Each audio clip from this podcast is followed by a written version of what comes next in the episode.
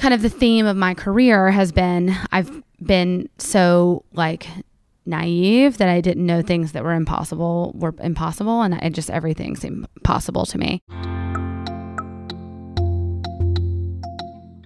I'm Eleanor Bennett and I'm here with Stephanie Rausch, and you're listening to Reconnecting. Reconnecting. This is a podcast about technology.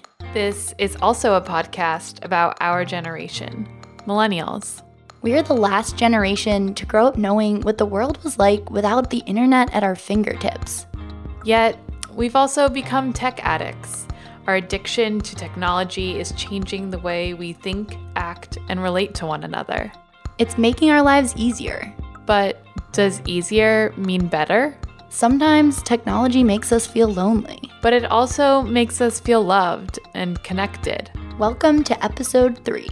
In this episode, we speak with Ashley McCollum about the Facebook video recipe craze. She's a good one to talk to about this because she's the global general manager of BuzzFeed's social food brand, Tasty. Um, I've been at BuzzFeed for about five years, which um, is like dog years um, on on the internet, so it feels like forever. Steph and I got to go to BuzzFeed's New York headquarters to interview Ashley. As you might expect, the offices were pretty cool. They're pretty much exactly the kind of millennial social first paradise that you would imagine the BuzzFeed offices to be. The conference room that Eleanor and I interviewed Ashley in was called TGIF. Mom, that's thank God it's Friday. Okay, back to Ashley. Ashley started on the BuzzFeed news team as a publicist. She's worked in almost every department, moving from strategy to business development. Then she became the chief of staff for BuzzFeed's CEO. And finally, about a year ago, she became the general manager of Tasty. One thing that struck us both about Ashley was her confidence. And that confidence didn't come from thin air. Ashley grew up participating in beauty pageants you know, I could tell there was this like idea that like women in beauty pageants was this like terrible thing. And I personally was in them and like felt like I grew a ton of confidence because of the work I'd done in beauty pageants. I learned how to do interviews, um, I learned uh, how to communicate. Um, I, you know, I had to like deliver under pressure and like I never was in the like ones where you have to have like the swimsuits or whatever. It wasn't ever in in my experience it never felt like it was about your body in any way. Um and so I think that you know when you're a little girl growing up and like there's like a school beauty pageant that has nothing, you know, that if if if anything, just the fact that you're on stage in front of hundreds of people for the first time in your life, it becomes a pivotal moment for you. And so yeah, I just I didn't, you know, I grew up as a tomboy and didn't know that you I could also be intelligent and beautiful all at the same time. And so I think pageants helped me do that.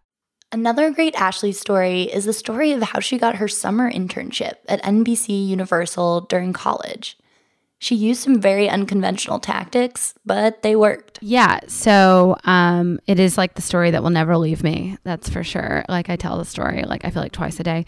So I was, um, again, I grew up in a small town in South Carolina. Um, didn't have, you know, went to a small liberal arts school, did not study media. Um, and at the point in my life where I decided I wanted to be in media, had no contacts, no connections, no way in, literally zero way in. And kind of the theme of my career has been I've been so naive that I didn't know things that were impossible were impossible, and it just everything seemed possible to me.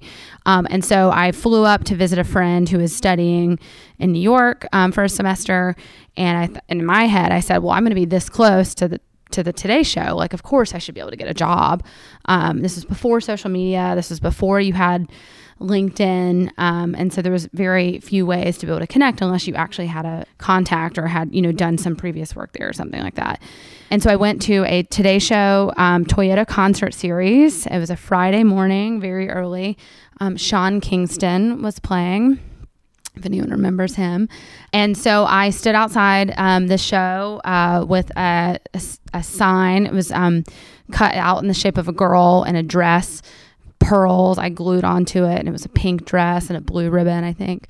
Um, and it said, This Southern Belle wants to be NBC's next summer intern. And I held it up during commercial breaks because I didn't care about being on TV. I wanted the producers to see it and I wanted to get noticed by them. And so um, one of the one of the commercial breaks, the executive producer of the show um, at the time, Jim Bell, um, came over and, and met me and handed him my resume and my cover letter with that date on it. And um, actually did not get the job on the spot uh, which is usually that part gets cut out of the story. Um, so I actually had to kind of like stalk him for five months and like try every email address I could and like call as many people that's, you know, like I could find on the internet. Finally, he reached back out to me and said, Oh, I do remember you. And, and like, would you want to be an intern? Of course, I accepted. I love this story because it reminds me of what my mom used to say to me about getting internships or jobs. She was always like, You just need to knock on people's doors. And I would always be like, Mom, this is not the 80s. These places have security and they will throw you out. Yeah, my parents were always like, just pick up the phone and call. They'll give you a job. And I was like, Mom, Dad, that's not how things work these days. But Ashley was lucky enough to get a job offer from NBC after she graduated. So maybe it does work. And then eventually she moved to BuzzFeed, where Tasty, the internet video cooking sensation, was born. Yeah, so you know, people assume that we sat in a boardroom um, like the one we're sitting in now, and said, you know, we really need a you know CPG food and bev ad product, um, and so we need to grow this page and like let's put a team of experts and like let's go poach someone from Bon Appetit and and do it. Um, and that's totally the opposite of what our team did. So, Facebook video was in its infancy. Um, people were still not sure about how much to invest in that platform. Back then, I, I remember talking to like TV executives, and they were like, "Oh, let's do like one video a month on Facebook." And and our um, CEO and our the president of our entertainment group, Ze, just decided to go all in and um, and really like lean into Facebook video. So they put a small team of about three people. I think it ended up being around five. Um, so a small team of five people who were their job was to crack Facebook video. Their job was not to crack food. It was not to build an ad product. It was not to build a page called Tasty. It was just figure out what it is um, that will make someone share a video on on Facebook. Right now, it seems very intuitive because Facebook video on Facebook is very like um, much a part of our lives, but when Facebook video really started, people didn't really know. Like, would you put your headphones in to listen to the sound? Like, it's not like YouTube where it's episodic and long form and the format is different. And this is like a weird square. Um, and so it was just not totally intuitive um, as it is now. So that team went to really crack that. At the time, the the um, amount of time uh, that really performed very well on um, Facebook was 40 seconds. So that team was called FB40, and that's what they were cracking. The first thing they landed on was food. Um, and I think that's largely because you don't need sound um, to understand what's happening in a, in a video with food in it. Um, you don't actually need language. Like, and you language makes the video better, but you don't have to have language to understand what you know th- the video. Um, and so it was post literate, and Facebook is particularly global, and so these videos, you know, really started taking off across the world and doing and started doing very well. And so they said, okay, you know, we should turn this into a thing. We should make it into a page. By the way, also meanwhile, there is a team in New York, totally separate from this team, um, shooting uh, shooting very similar videos just with their cell phones. Um, and they were in, you know, a test kitchen here, and they would shoot something with their iPhones. Um, and and it was totally taking off on Instagram, and then they would turn it into a Facebook video. Um, so really, two teams contributed um, to that, and then ultimately that turned into Tasty, which was a standalone Facebook page. At that time, it was also crazy um, to build a page that wasn't connected to the BuzzFeed name. Um, really, that was a test of our own um, abilities um, could we we talked a lot of game about having this like amazing sophisticated publishing system um, and this big engine um, but we had never tested ourselves. Everything was tied back to buzzfeed. At least with the buzzfeed name on it people kind of knew what you were doing. But could we launch an inc- like a brand new piece of intellectual property that wasn't connected to our existing intellectual property and grow it Um, and so all those tests worked, all those bets worked, and um, and a lot of times these things happen because the timing is right. Um, but uh, so yeah, that's how it started. So I think this is another theme of Ashley's career and the trajectory of Tasty timing, especially in media when you do something that pops or goes viral. It's usually about the timing you know, sometimes people come too early. They are just as good and just as strategic and and get the internet and and you know in a real way and it's and you can be too early um, and then you uh, many many people are too late um, right like so a lot of it is about you know i think what our leaders do for us is I often joke is that Jonah, our CEO, can see around corners. And so he knows what's coming and he sets up the entire you know organization to be prepared um, prepared for that um, and so it's all about hitting at the right time. While timing played a big role in the creation and growth of tasty it has remained the biggest food brand on facebook because of its ability to keep up with the current trends in the space. In the world of social media attention and time are currency. I've heard it called quote the battle for eyeballs um, where Tasty started as kind of food porny, Pinteresty, aspirational, um, you know, crazy food videos, and now you know some of our biggest videos are like. Um, you know, a, an avocado salad that has this interesting dressing on it, or you know, meal prep on Sundays, and it's really shifted to like un, is you know really leaning into like the fact that you use it in your real life, which was never the goal. And so I, you know, I had a there was a CMO of this company the other day who said that she was working on like a plan two years from now. And this thing she was building from two years from now. And she said what do you think the f- trend is going to be in food? And i was like it's kind of hard to think about that far out. But i was like i was like honestly like healthy healthier food. I was like i think the more people are aware of what they're eating the more they're going to you know choose balance. And i think that tasty has kind of been the tip of the spear and that.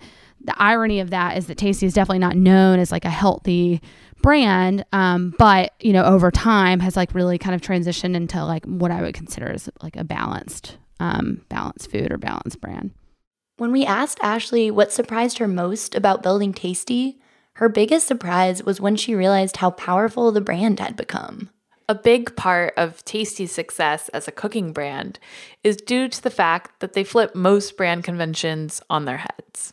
Martha Stewart says these are the 100 recipes that you should make, and her authority is the thing um, that you buy the cookbook for, right? Tasty isn't quite an authority brand in that way. I believe the authority comes from your friend who shares it with you. If you share it with your significant other and he or she sees it, then you're more li- that person is more likely to want to cook it because you shared it, not necessarily because we did. A great example of this is the Tasty Cookbook another concept they kind of flipped on its head. What makes the Tasty Cookbook a novel concept is that you customize it for yourself or for someone else, and it's printed on demand. Basically, you choose from different categories like hangover or avocado meals or whatever weird food recipes you happen to love. And if you're creating it for someone special, you can even customize the inside cover with a little note for them. So, yep, in four weeks, we were able to launch a cookbook. It was still a huge risk, total um, experiment. Like, we just, I would have never thought that I'd even be talking about this right now. Um, we expected 10,000 orders. Um, we were, uh, we got up to 150,000 orders, um, and most of that was in five weeks of Q4. The Tasty Cookbook was a wild success, and an unanticipated one at that. Tasty's next foray into physical products is a smart induction cooktop that they just announced. The device connects directly with the Tasty app to help you cook any tasty recipe perfectly. When I showed Eleanor the Tasty Cookbook website, she was super excited about it. Eleanor, how excited are you about the cooktop? Well, I'm not a very good cook, and I want to learn. So I actually think I might be the target audience for it. Cooking in a single pan and not having to worry about cook time or temperature might make cooking a lot less stressful for me. Ugh, you are such a millennial. but back to Ashley. I think it's interesting that most of her professional success has been linked to the virality of recipe videos on Facebook.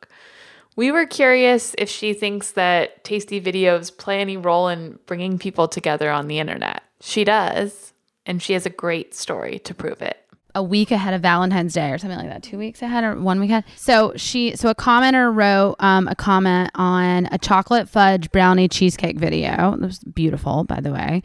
Um, if uh, to all the uh, tasty audience, which was assuming it was a big global audience, um, in the comment said, if you um, all could write, David, my love for you is so big it reached blank, then take a picture and post it in the comments. Thank you so much. I mean, we get hundreds of thousands of comments, you know, a week. And so I just was so amazed that this comment kind of like bubbled up to the top. And then, and, you know, hundreds of people took pictures and it was like Australia and Berlin and, you know, people all over the world um, doing this thing that like we didn't even set it up. Like we didn't even like help make it happen. She totally did it. It was just the her knowing, you know, this one user knowing um, that we had this big global audience and like this community kind of like circled around this like funny um, thing. But to me, it just like spoke to the power of the global audience, which we never kind of like felt in that way before. I love that story. I mean, it's not something that I would ever do, but it's really cool that that sort of internet community exists.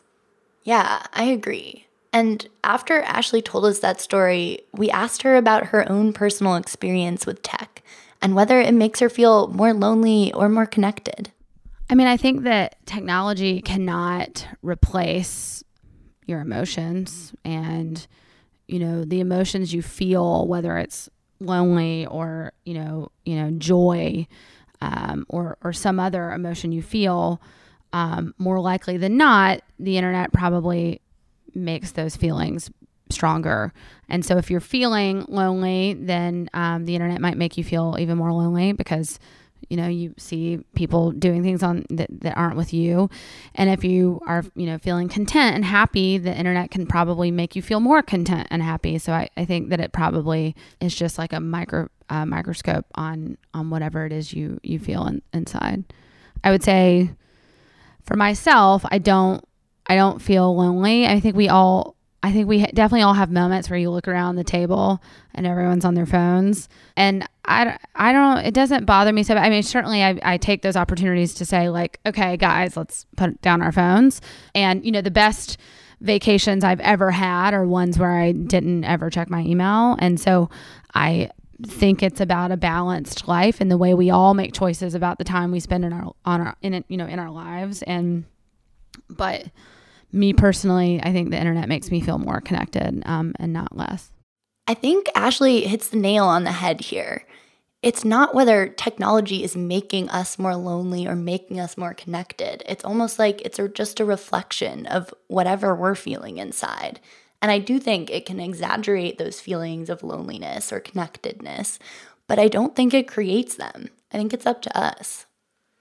Yeah, I think she brings up a good point here. And like maybe we're not actually asking the right question. Is technology making us feel lone, more lonely or more connected? It's the question is why? Why is technology making us feel more lonely or more connected? And how can we like gain more insight and control over these feelings that we have? I mean, for me, I know that I tend to look at my phone more when I'm bored or when I'm alone. And both both during both those times. For me, it's like if I see someone is on like a sweet vacation in Croatia, I'm going to feel kind of shitty about it if I'm like sitting alone in my room sweating it out in the New York City summer. But it's a matter of like managing those feelings and knowing when I'm having a great time with my friends in a few hours. I'm not even going to be thinking about that Instagram post or my phone or any of that. Exactly. So, I guess it's our decision ultimately. We're going to have to make decisions in our lives of whether we want to feel more lonely or more connected and shape the technology instead of letting it shape us. Yeah, I think it's about it's about resisting that desire to sort of play into your own pettiness and your own stupid sadness when you have five minutes alone on a subway platform. Life is short and life is long, but a year from now, most of the things that are happening on the internet today will not matter.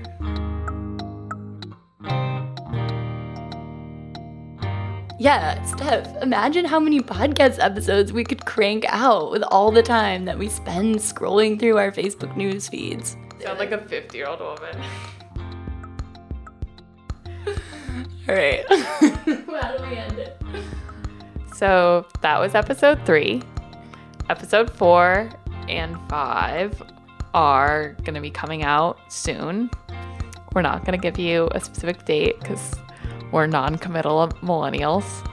But we will tell you that episode four is about dating apps.